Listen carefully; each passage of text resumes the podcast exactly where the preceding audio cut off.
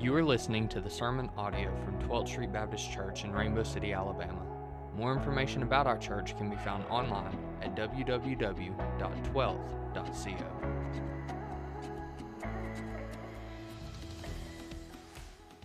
Tonight's gonna be a little different because we are uh, in this room. We're working on our sound booth in our worship area, and uh, so we're really excited about getting that accomplished.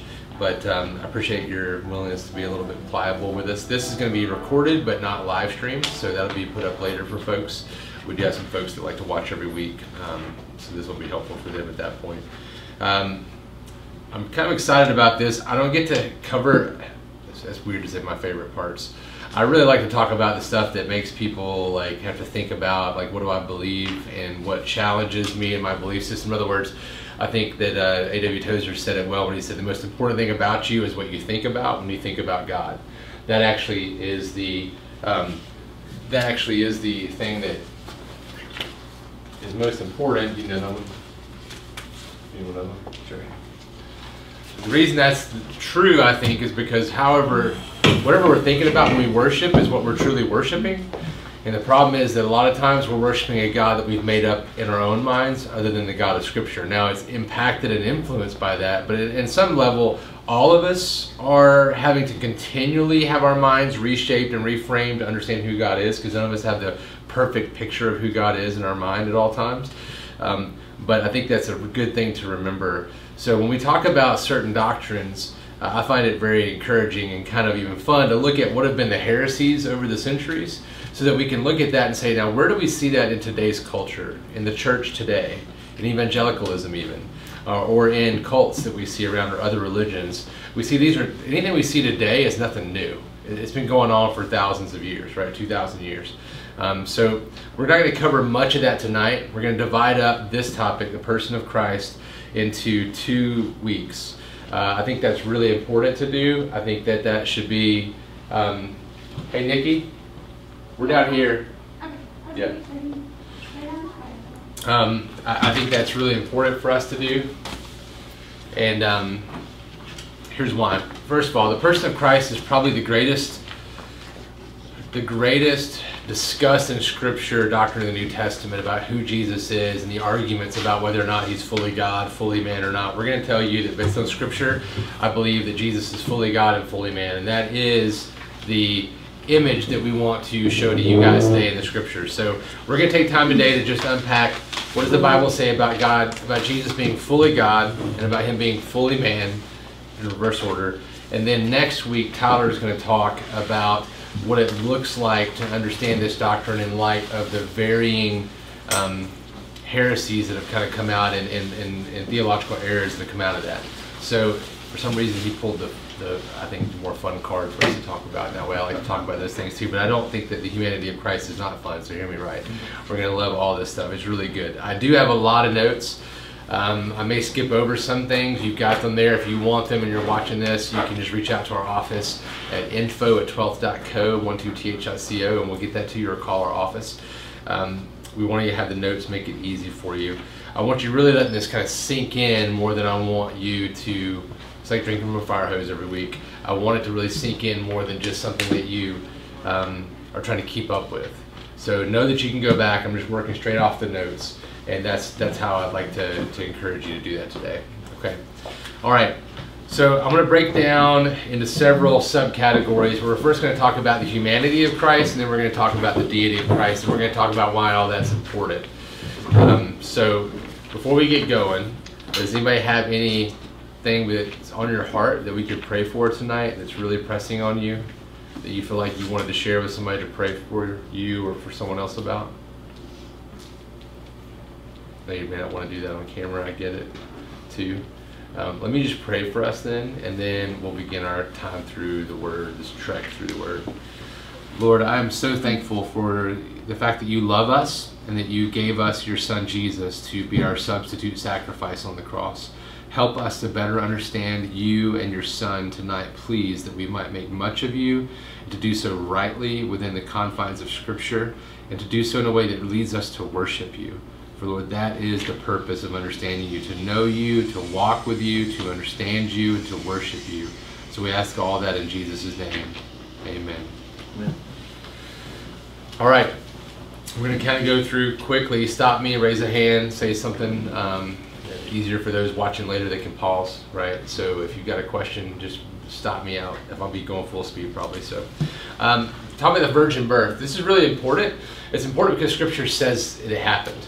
That's mainly why it's important. And there's some other implications for it. Matthew 118, we see that. Uh, Luke 135. Um, I'm just going to hit a few parts of that. Matthew 1, uh, 18 and through 20. Uh, now, the birth of Jesus Christ took place in this way when his mother Mary had been betrothed to Joseph before they came together. That means sexually, right? Before they came together, before they were married. Um, she was found to be with child from the Holy Spirit. Notice, from the Holy Spirit. And her husband Joseph, being a just man and unwilling to put her to shame, resolved to divorce her quietly. But as he considered these things, behold, an angel of the Lord appeared to him in a dream, saying, Joseph, son of David, do not fear to take Mary as your wife, for that which is conceived in her is from the Holy Spirit. When he woke from sleep, he did as the angel of the Lord commanded. He took his wife, but knew her not, that means physically, knew her not, until she had given birth to a son, and he called his name Jesus. Luke 135 gives us that other picture angle on that. The angel said to her, The Holy Spirit will come upon you, and the power of the Most High will overshadow you. Therefore, the child to be born will be called Holy, the Son of God. You when I spent a summer in Morocco and Spain working with Sus Berbers with, for the International Mission Board, um, I was uh, constantly talking with Muslims as they were coming through uh, the port in um, the south of Spain, going over to Morocco, and um, all the time people they were they had been taught about Christianity, and they were taught that that we believe in a God who had sex with Mary. Okay. Now, all I had to do was open up the Bible, the New Testament, the Injil, they call it, and open up and show them, no, no, here's what it says in Luke 135, and I could read it in French, and they spoke French, and, and, and most of them did, um, and I could say some of it in Arabic, and I would just read it, and they would go, oh, I get it. You're saying that the Holy Spirit the, the overshadowed her, right? That God overshadowed her. Yes, that's how it happened. Oh, okay. Then that would totally debunk that idea, right? So I think it's important for us to understand how it happens. The Holy Spirit conceived a child in her and did something that nobody else has ever seen or had happen, and it's part of the important story because supernatural work of salvation is always a God work alone. And so it had to be something done by God that would make that happen. So in Galatians 4, which we see right here, it shows us from another perspective. When the fullness of time had come, God sent forth his son, born of woman, born under the law. It's his son, okay? Fully God, but also fully man, born of woman, born under the law, to redeem those who were under the law, so that we might receive adoption as sons. The virgin birth is the only way we could see Jesus becoming both fully human and divine. Because you had to have God coming inside of Mary, like to be a part of that conception thing. He had to, to place God the Son inside of her, right? We don't know how that works, but he also worked with the DNA of Mary. We know that it, it, was it was the, the egg of Mary, and, and we don't know how it happened, but babies happened. That's, that's how it happened. We don't know how it happens. Again, infinite things, finite minds, but we know that the scriptures are clear. This makes it possible for Jesus to be born both fully human and fully divine at the same time. Without that, the gospel becomes nothing to us.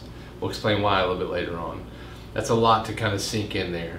Um, I did make a little note, immaculate conception doesn't work. Uh, a lot of people in the Catholic tradition believe that Mary was sinless, so therefore her child could be sinless. But how in the world would she be sinless if she came from another person that was not sinless?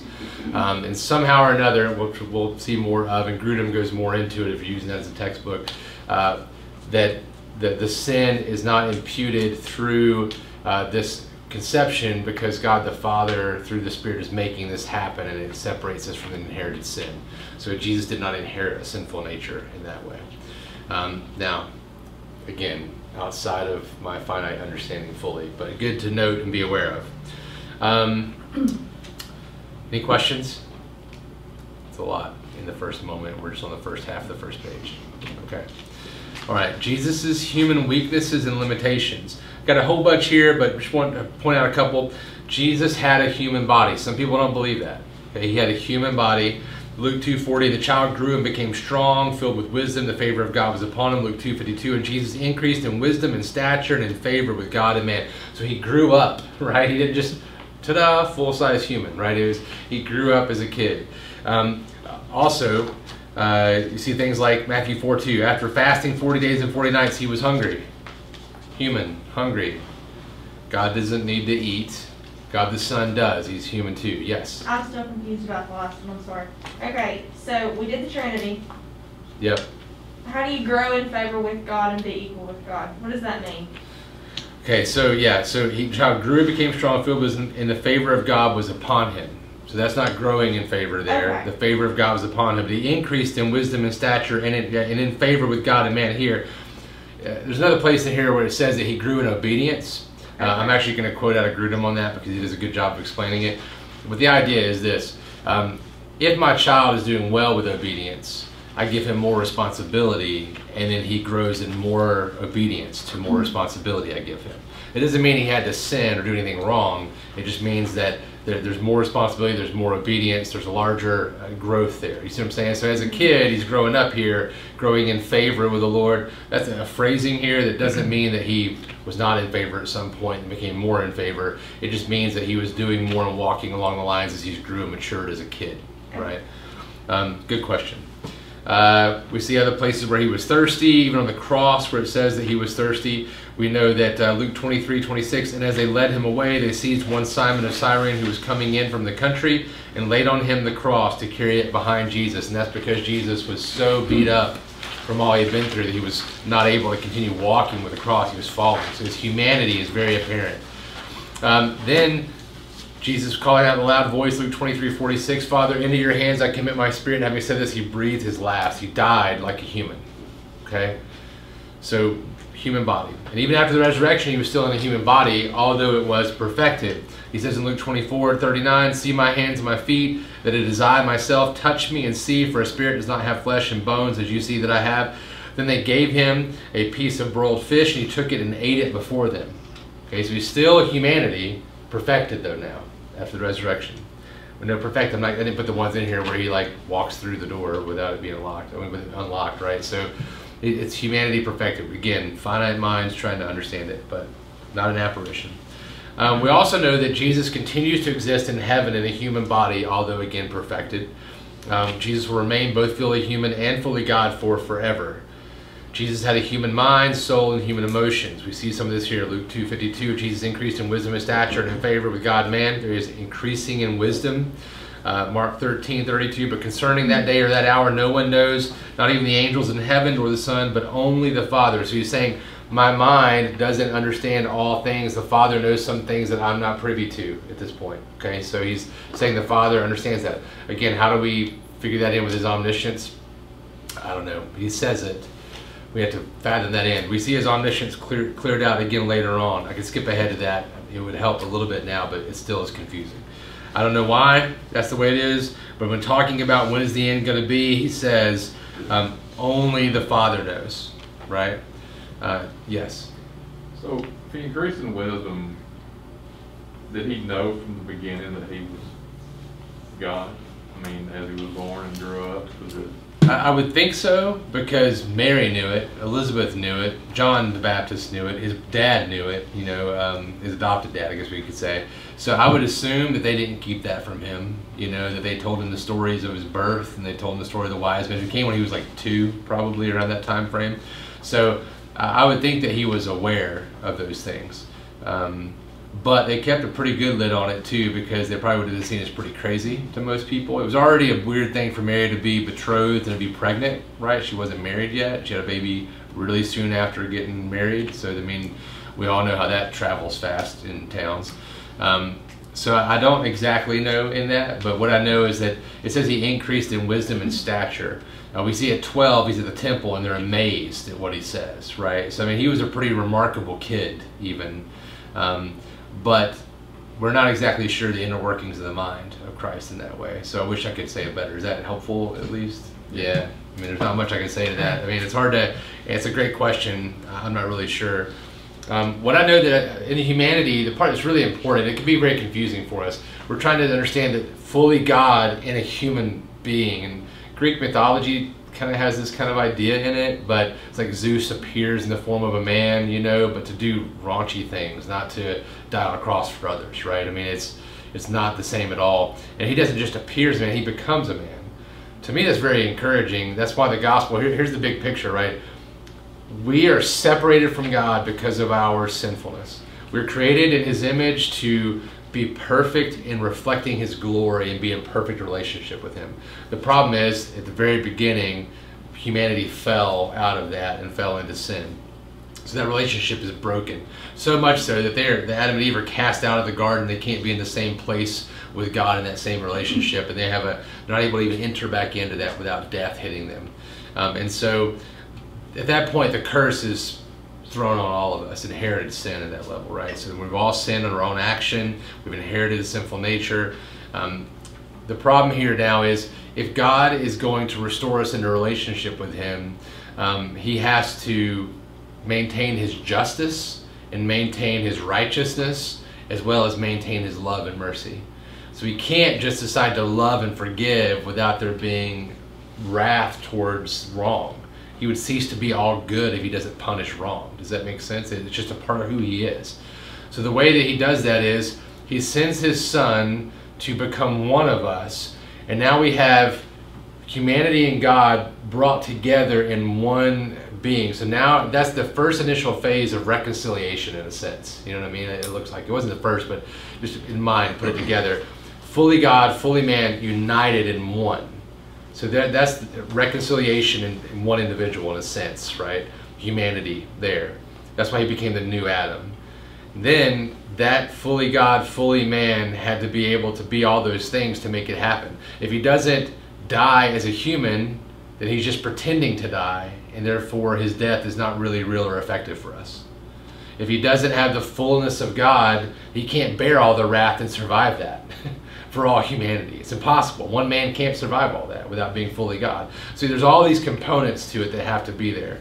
Um, but it is definitely an overwhelming thing to think about. Yeah, maybe we should divide this up into like four sessions. Originally, I had it divided up more, but so Maybe I'm getting ahead of you. yeah, sure. I, I'm trying to wrap my mind around that he has to continue in a human body in heaven. I'm having a hard time pulling up the scriptures that talk about him still being a human body in heaven. Okay. So, um, well, I mean, we could look at like Revelation uh, 19, uh, which we got down here somewhere. Um, like it talks about that he's wearing a robe, and on his robe says King of Kings on his thigh. It says Lord of uh, Lord of King of Kings and Lord of Lords on his thigh. I kind of joke around saying that's Jesus with a tattoo, right? You know. Um, so I, I, there's there's imagery that he's a person. We don't see that imagery in the same way with the Father. Uh, we, we see the imagery in, in other places in Revelation that we can look at and show that. And I have some things that will point some of those things out. But here's what we know: we don't see any place in Scripture that seems to take his humanity and pull it back away from the unity of the incarnation. And so we have nothing that gives us any idea that there's any point in time in the future where Jesus becomes not Jesus anymore. He's actually the Son of God apart from his humanity. And so um, he's worshiped as the Lamb, who's described that way as Jesus, right? Described as the Son of God, taking away the sins of the world. So he, that state is a new state in a sense at the incarnation, but we don't see any place where it separates in Scripture. Um, we see other things like the resurrection. He's still a human person eating food. Uh, he, he's, he's, he can be touched, he can be felt. You see the scars. His body seems to be the same, yet perfected in some way. So that that's I guess where we have to reside in that, if that makes sense. I think, but does that does that help clarify at all? I may not. I mean, it's, it's pretty hard to. That's just something I, together. concept that I had never thought of before. I always figured he probably, after he had fulfilled his, what he needed to do as a human for those purposes, that he probably in heaven was still viewed that way, but he probably went back to whatever Yeah. form he was in before he came to earth. Yeah, so in spirit, I guess, right? Yeah. Um, yeah, but uh, the, the thing in the scriptures is we see that, that that Jesus is still referred to even now. So he's there now, but he's referred to as our brother. He's referred to as our, our, our older brother in a sense, right? That atoned for us. So if his humanity is gone, that connection point seems to be shaky as well for us. Um, yeah, I don't, I don't know. It's a tough one, but we don't see anywhere in Scripture. In fact, I, I would encourage you to check out Grudem's statement on it. There's a couple. I mean, a lot of people you could read on it, um, but I, I do think that what we see in the scriptures, and, and I'll hit some more of these. Probably, I mean, I've got nine pages of notes here, so I've got some stuff here somewhere. I didn't put everything in here that I thought would be good to have, but um, yeah, I, I think it's helpful. I think you can read through these about mind, soul, and human emotion. Um, one of the things that was really surprising to me when I started thinking about the, the person, if, we, if I can move on for a second, try to come Sure, back, sure. is on the person of Christ. I've got a note here on page two troubled, meaning anxious or suddenly surprised. Look at John 13, 21. After saying these things, Jesus was troubled in his spirit and testified, Truly, truly, I say to you, one of you will betray me. That word troubled in the Greek is used all over the scripture for uh, being suddenly very surprised by danger or by being anxious. So when the disciples saw somebody walking on the water towards them in the middle of the dark night, they were troubled. Same word, right? Uh, we, we see this in all over the scriptures in that way, uh, used in the Greek. So I think it's pretty cool. I think it's pretty awesome that we can see this. Jesus was tempted, but he's also went through emotional stress, like that we go through, not just pretend stress. He went through stressful situations. Now, it doesn't just because it says you know don't be anxious doesn't mean that there's not stress that enters your body. You have to respond to that. How you respond to that is the appropriate or inappropriate thing. Um, we see that here in Matthew 26, 38. He said them, My soul is very sorrowful, even to death. Remain here and watch with me as he goes to pray in the Garden of Gethsemane. Um, John 11, 35, when his friend died, Jesus wept. That's what I often say when I'm preaching that passage, using for funerals sometimes. Um, if I were Jesus, I'd have been like, Martha, Mary, come on, girls. Like, I'm about to raise him up. Don't be crying. Here he comes, you know. And Lazarus, come out. But he weeps. He's broken over the effect of sin and death in this world. Um, yeah, Hebrews 5 7. In the days of his flesh, Jesus offered up prayers and supplications with loud cries and tears to him who was able to save him from death, and he was heard because of his reverence, because of his reverence, his holiness. Um, although he was a son, Hebrews 5 8, he learned obedience through what he suffered. And being made perfect, he became the source of eternal salvation to all who obey him.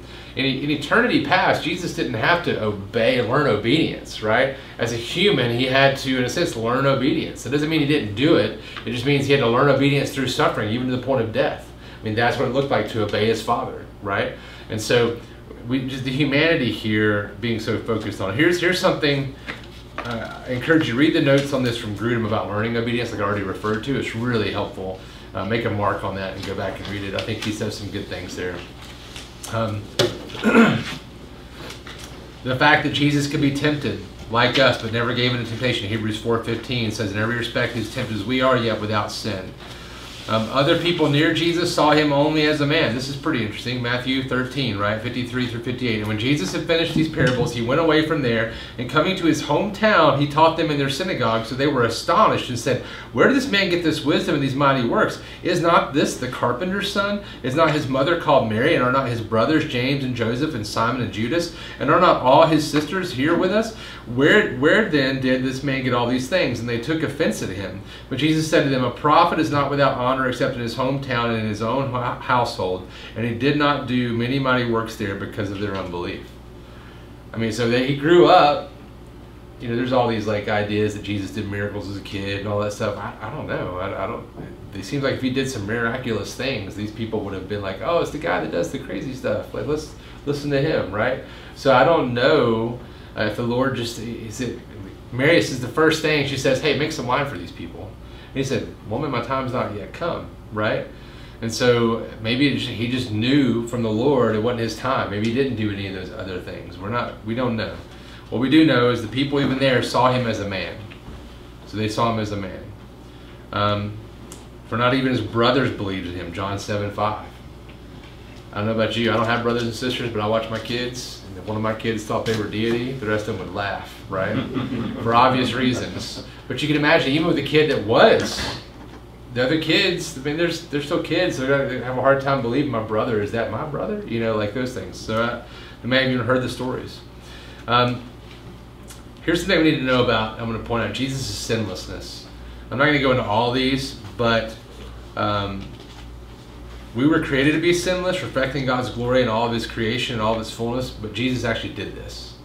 Okay, we were created for the same purpose, but Jesus came to became one of us and actually did this.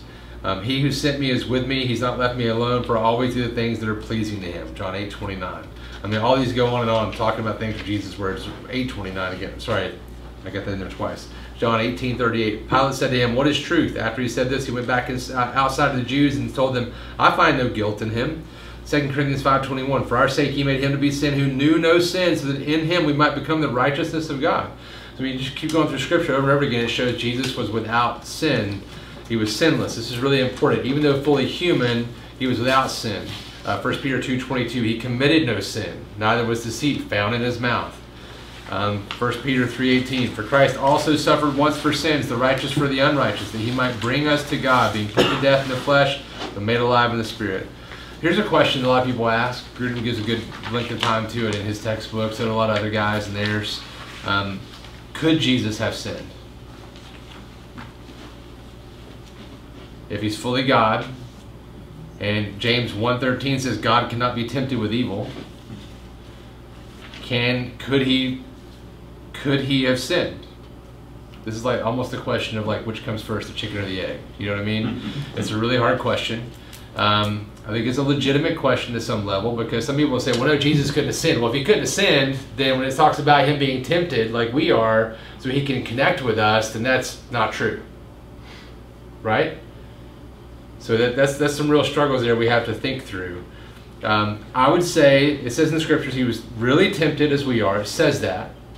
It says, James 1.13, God cannot be tempted with evil.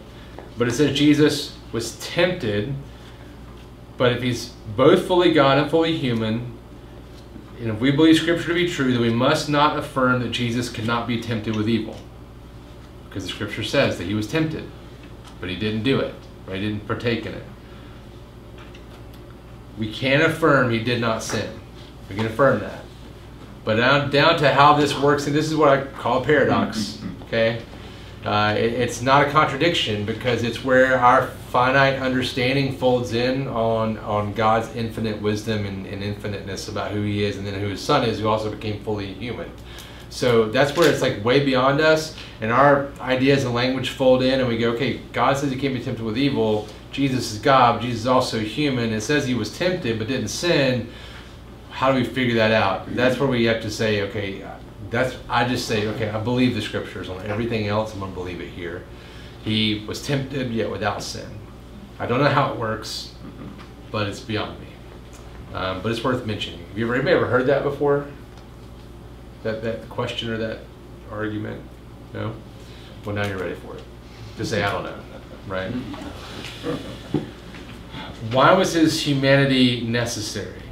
1 John 4, 2 through 3. By this you know the Spirit of God, every spirit that confesses that Jesus Christ has come in the flesh is from God, and every spirit that does not confess Jesus is not from God. This is the spirit of the Antichrist, which you've heard was coming and now is in the world already. Um, so if you don't believe that he's fully human, you're part of the Antichrist. It's really important, I would say. Um, here's the reasons, and I cut out a couple of them because I don't think that I give you my truncated version of the reasons that I think of why Jesus' full humanity is necessary. So play a game, pick out something I missed, tell me about it in a second, um, but let's just walk through them together.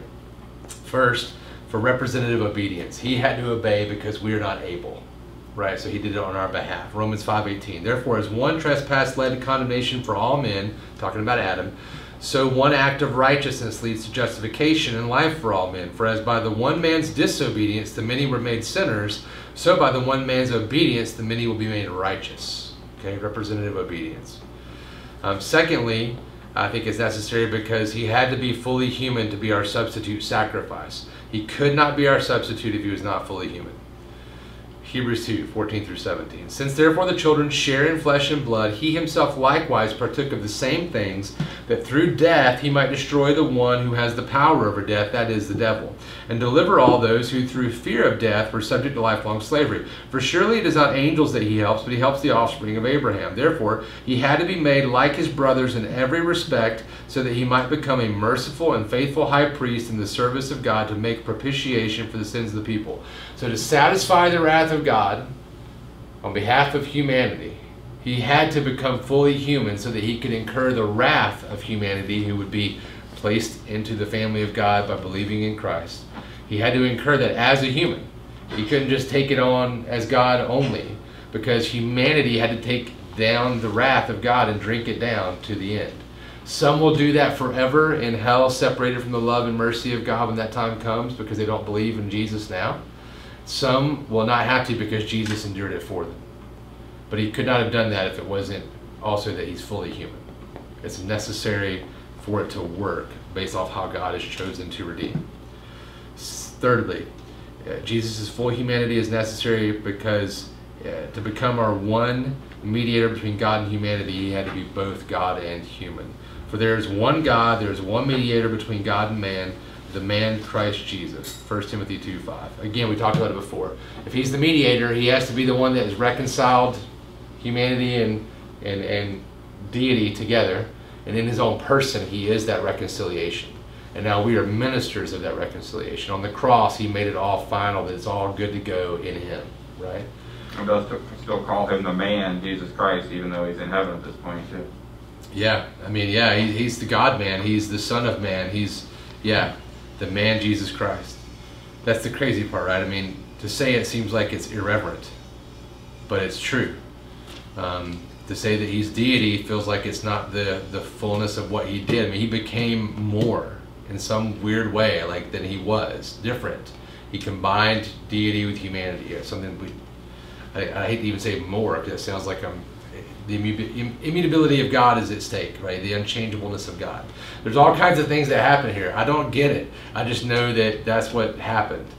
Uh, and so we have to figure out how to put it in a box somewhere in our thinking and kind of walk from it. Um, yeah, so the next, the fourth one. Why is this fully necessary for his humanity to be fully human? Uh, to fulfill God's original purpose for man to rule over creation. Um, you can read Hebrews 2, 7 through 9 there. You can go and read Matthew 28, 18. Ephesians 1, 22 says, And he put all things under his feet and gave him his head over all things to the church. So he created Adam and Eve and said, Hey, this is, subdue it all. This is all under your authority. And Adam and Eve missed the kick, right? Laces out, right? They missed the kick totally. And so what happens? He's now sent Jesus, who is now authority over all things. Matthew 28 18, I have all authority on heaven and earth has been given to me, Jesus says. So he now has authority over all things, fulfilling God's desire in that in the Christ. Um, to be our example, plenty of these here. I'll just do 1 John 2 6. Whoever says he abides in him ought to walk in the same way in which he walked. Um, I'll go down to Philippians 3, verse 10. That I may know him and the power of his resurrection, Paul says, and may share his sufferings, becoming like him in his death. He's our example, to be like him even in my death. So he's to be our example as well. And then lastly, I've got here to sympathize as our high priest. This is where we talk about uh, Hebrews 2 18. For because he himself has suffered when tempted, he's able to help those who are being tempted. Or Hebrews 4 15. For we do not have a high priest who is unable to sympathize with our weaknesses but one who in every respect has been tempted as we are, yet without sin. Let us then with confidence draw near to the throne of grace that we may receive mercy and find grace to help in time of need. Really, and so thankful that we're able to, he's able to empathize with us and know what we need. And he's walked through those temptations, so he understands temptation, yet without sin. He's our hope. Um, well, I say humanity of Christ there next, but actually it should be the deity of Christ is next. Sorry for the notes faux pas there. We've already covered humanity. It should be the deity of Christ. Um, so I'm just going to take, and I, and I kind of shortchange some of the stuff the group talks about. I, I don't, I personally don't like all the ways in which he hits all the angles on it, so I'm giving you kind of my preferred stuff here. I'm not a systematic theologian. I thought at one point that's what I wanted to be when I grew up, you know, when I was in seminary it was a cool thing. But um, I'm a pastor and a preacher, so I'm just going to say that I like it a certain way, but you probably should listen to people that have done it a lot longer, like Grudem and others. Okay. Um, here's what I wanted to hit on: humanity, the deity of Christ.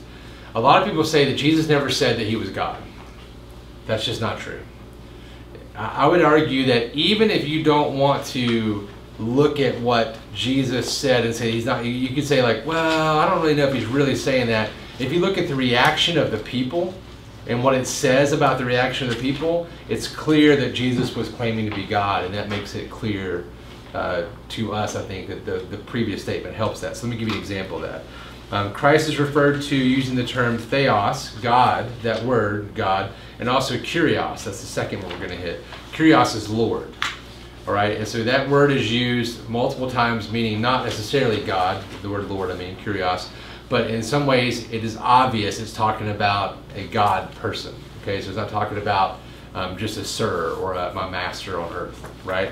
So John 1 1, the beginning was the Word, the Word was with God, the Word was God. And later on we see that's referring exactly to Jesus. John 1 18, no one has ever seen God, the only God who's at the Father's side, he has made him known. Jesus. Okay, it's the one. It's the whole prologue to John 1.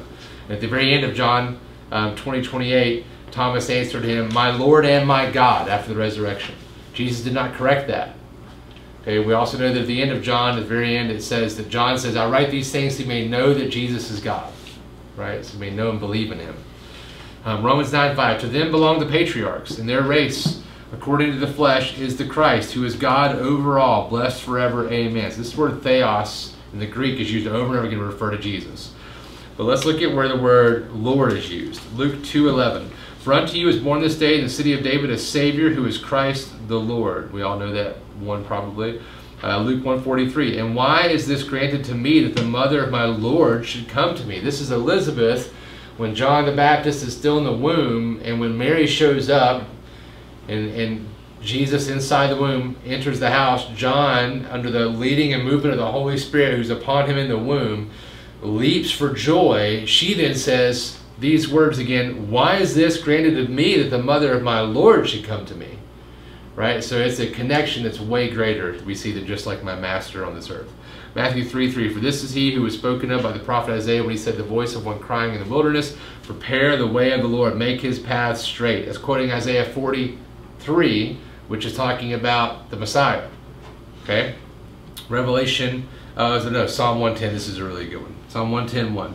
The Lord says to my Lord, this is David writing this, the Lord says to my Lord, sit at my right hand until I make your enemies your footstool. So God is speaking to God. But Jesus is a descendant of David. But he sees him as God here, right? The Lord says to my Lord, sit at my right hand until I make your enemies your footstool. Revelation 19:16. On his robe and on his thigh he has a name written King of Kings and Lord of Lords. So clearly, um, Jesus was seen as God in that way. Other claims to deity. Here's some of these we talked about a minute ago. John 8, 57 to 59. So the Jews said to him, You're not 50 yet, yet 50 years old, and have you seen Abraham? And Jesus said to them, Truly, truly, I say to you, before Abraham was, I am. Now, if you look at the next passage there, uh, Exodus 3.14, that's where God says to Moses, He said, "Who do I tell him? Who did I tell him is sending me?" He says, um, God said to him, "I am who I am," and He said, "Say this to the people of Israel: I am has sent me to you."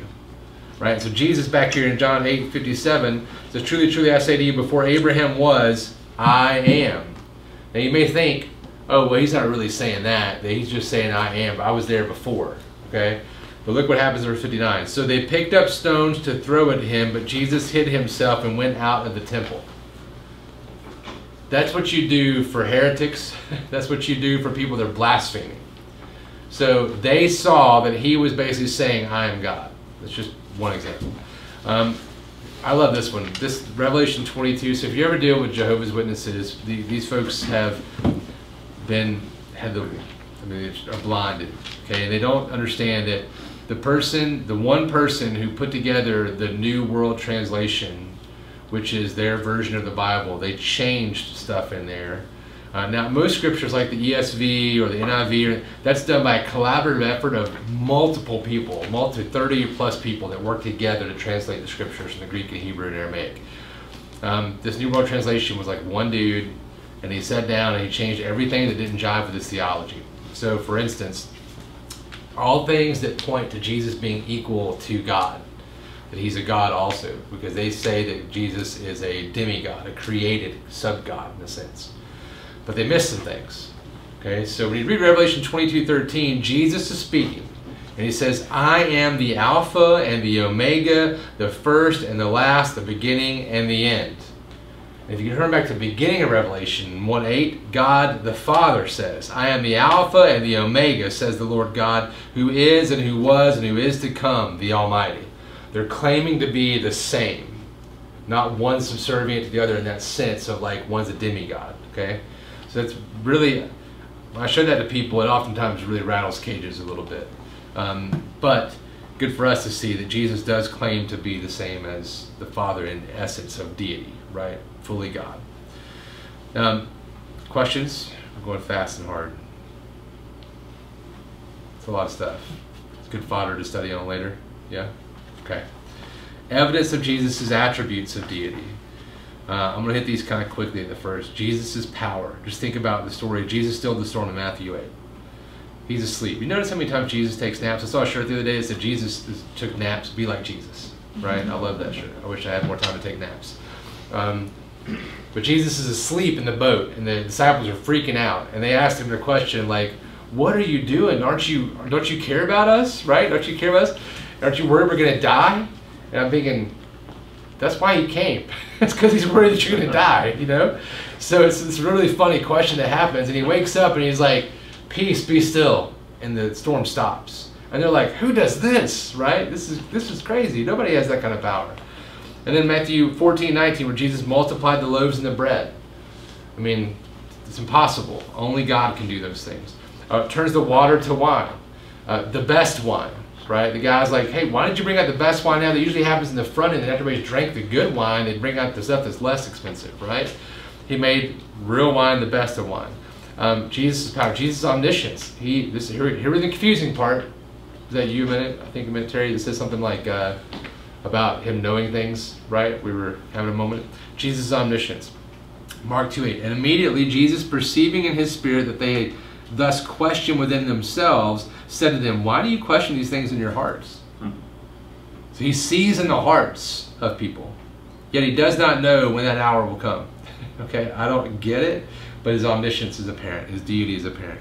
John 6 64. But there are some of you who do not believe, for Jesus knew from the beginning who those were who do not believe and who, who it was who would betray him. John 21, 17, he said to him the third time, Simon, son of John, do you love me? And Peter was grieved because he said to him the third time, Do you love me? And he said, Lord, you know everything. You know that I love you. And Jesus said to him, Feed my sheep. So he's confirming that you know all things. Why are you asking me this question? Right? Jesus' sovereignty. Uh, when Jesus saw their faith in Mark 2 5, he said to the paralytic, Son, your sins are forgiven. Remember that story? They lower the guy down, and he's like, Son, your sins are forgiven. You're like, shouldn't he like tell him to get up? Right? That should be the first thing. But he does the greater thing. Now some of the scribes are sitting there questioning in their hearts why does this man speak like that? He is blaspheming. Who can forgive sins but god alone? I mean he's claiming deity all over the place. John 10 17 through 18 for this reason the father loves me because i laid down my life that i may take it up again i'm going to die so i can raise myself back up only god can do that right no one takes it from me, but I lay it down of my own accord. I have authority to lay it down, and I have authority to take it up again. This charge I have received from my Father. Deity. Jesus is worship. Now, this to me is the biggest of all evidences in the scriptures that Jesus is fully God and claims to be God. Because if there's one thing that God gets really mad about, it's when somebody else is worshiped beside him.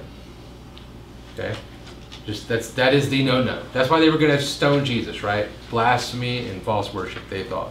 Hebrews 1 6. And again, when he brings the firstborn into the world, what means by firstborn, by the way, is the preeminent. When he brings the firstborn into the world, he says, Let all God's angels worship him. Nobody else is talked about like that but Jesus. Revelation 5 11 through 13, this puts both the Father and the Son in worship. Listen. Then I looked and I heard around the throne and the living creatures and the elders the voice of many angels, numbering myriads of myriads and thousands of thousands, saying with a loud voice, Worthy is the Lamb who was slain to receive power and wealth and wisdom and might and honor and glory and blessing. And I heard every creature in heaven and on earth and under the earth and in the sea and all that is in them saying, To him who sits on the throne and to the Lamb be blessing and honor and glory and might forever and ever. And that's God the Father and the Lamb worship at the same moment. Okay, that would not be okay with God if Jesus was not also fully God.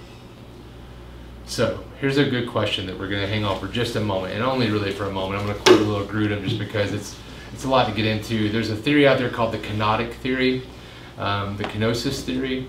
In fact, there's a band I really like called Kenosis. It's kind of a fast rock kind of electronica band of Christian guys and a couple ladies, I think. And um, but it comes from this idea, this kenosis theory. All right. So the question is, did Jesus give up some of his divine attributes while on the earth? You ever heard this before? I've heard it preached and talked about in this county. Um, so did he give up some of his divine attributes while on the earth? It comes out of Philippians 2. Let's look at it, 5 through 7. Have this mind among yourselves, which is yours in Christ Jesus, who though he was in the form of God, did not count equality with God a thing to be grasped, but emptied himself by taking the form of a servant, being born in the likeness of men. This theory is taken from that word there of emptying. The word is kanao in the Greek. Okay, and that word has the idea of emptying oneself. Right? Um, I think this is a really simplified way to say it. Um, there's a really good book by D.A. Carson called Exegetical Fallacies.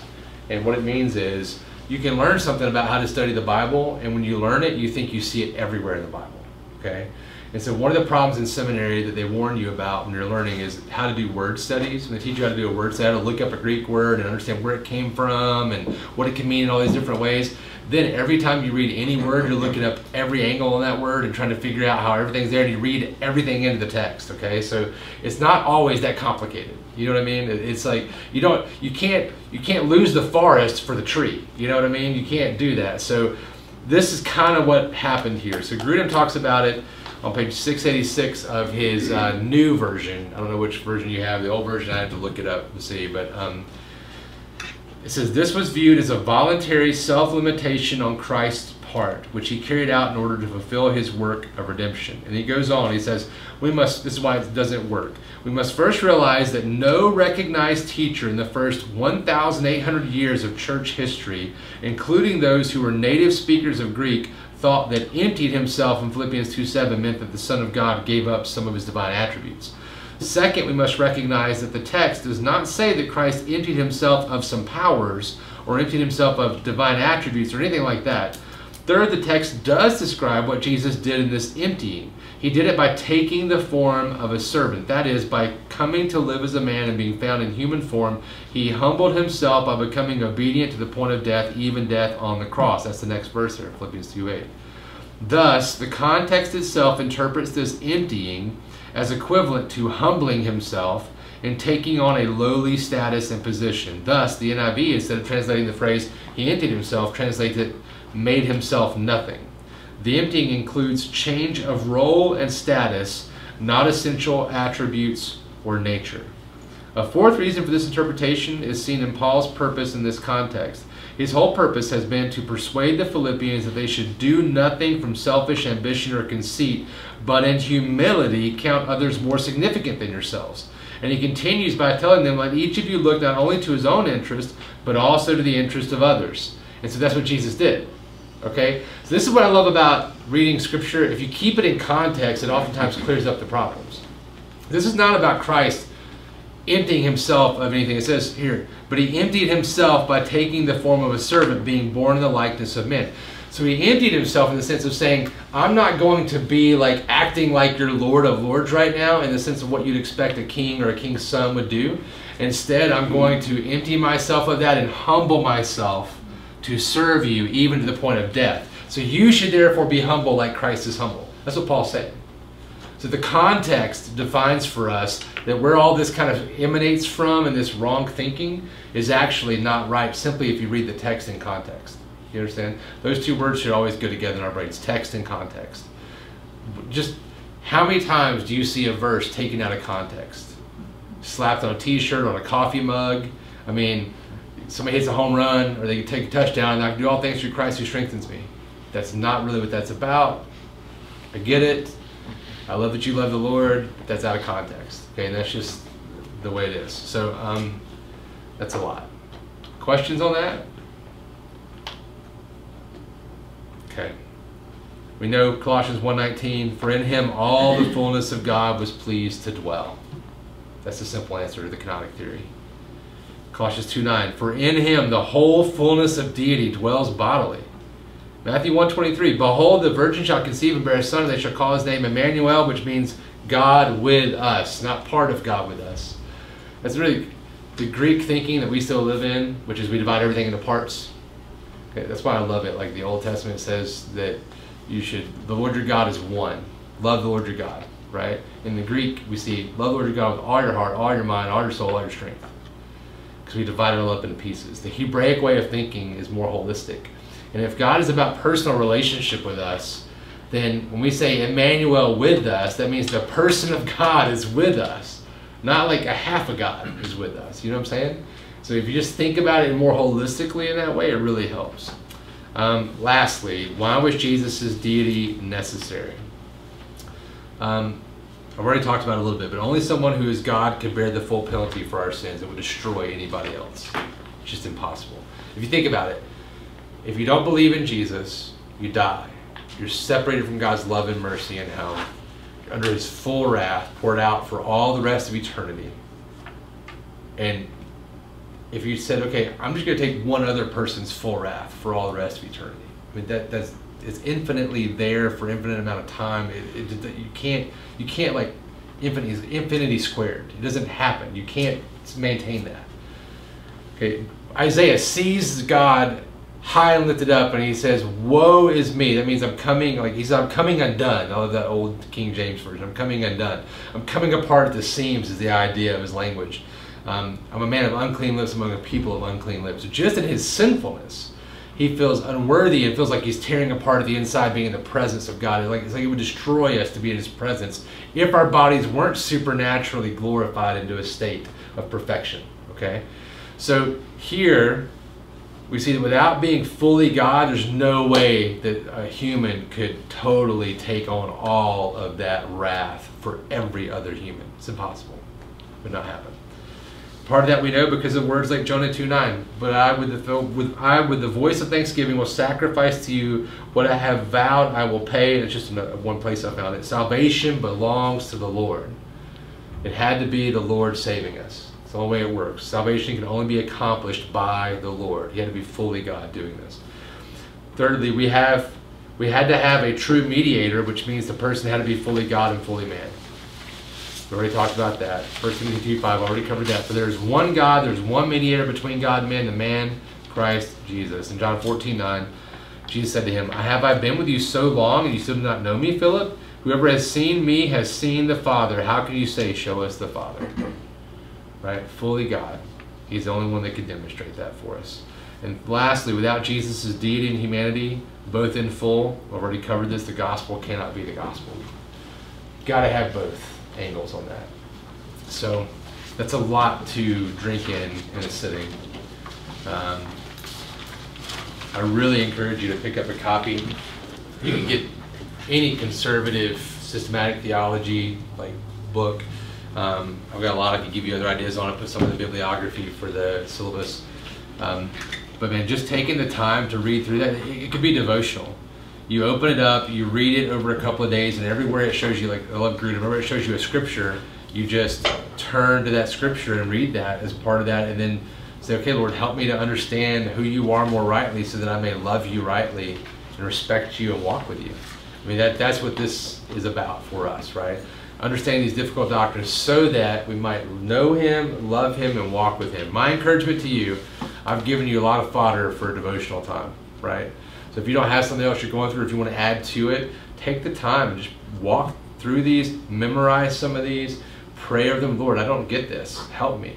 And then start doing some study of your own. Look in your study Bibles, uh, click on the references, or, or start looking up the references and, and figure out how it's all tied together, showing you these truths about Him. Again, at the end of the day, finite being, finite mind, for, for this person, very finite mind, extreme, infinite God beyond my ability. But the scriptures are written for us to understand as much as possible who God is so we can love Him back because He first loved us. So, any questions before we're closing out today?